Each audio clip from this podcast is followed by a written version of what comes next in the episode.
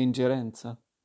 Intromissione indebita, derivato da ingerire, dal latino ingerere, portare dentro, composto da in e gerere, portare.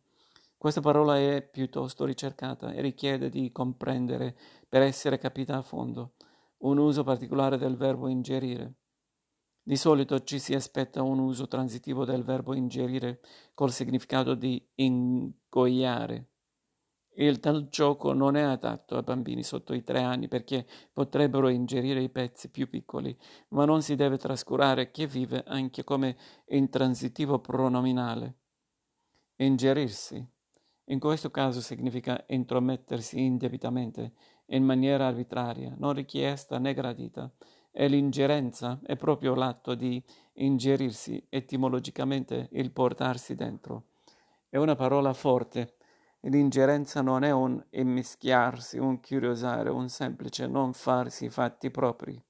È un esercizio di potere per cui qualcuno si porta dentro a una faccenda che non gli appartiene o che non gli dovrebbe appartenere, facendo pesare la propria influenza e cercando di renderla decisiva. Pensiamo all'ingerenza di un governo nelle elezioni di uno Stato straniero, alle ingerenze religiose nella politica, alle ingerenze del genitore nelle scelte del figlio.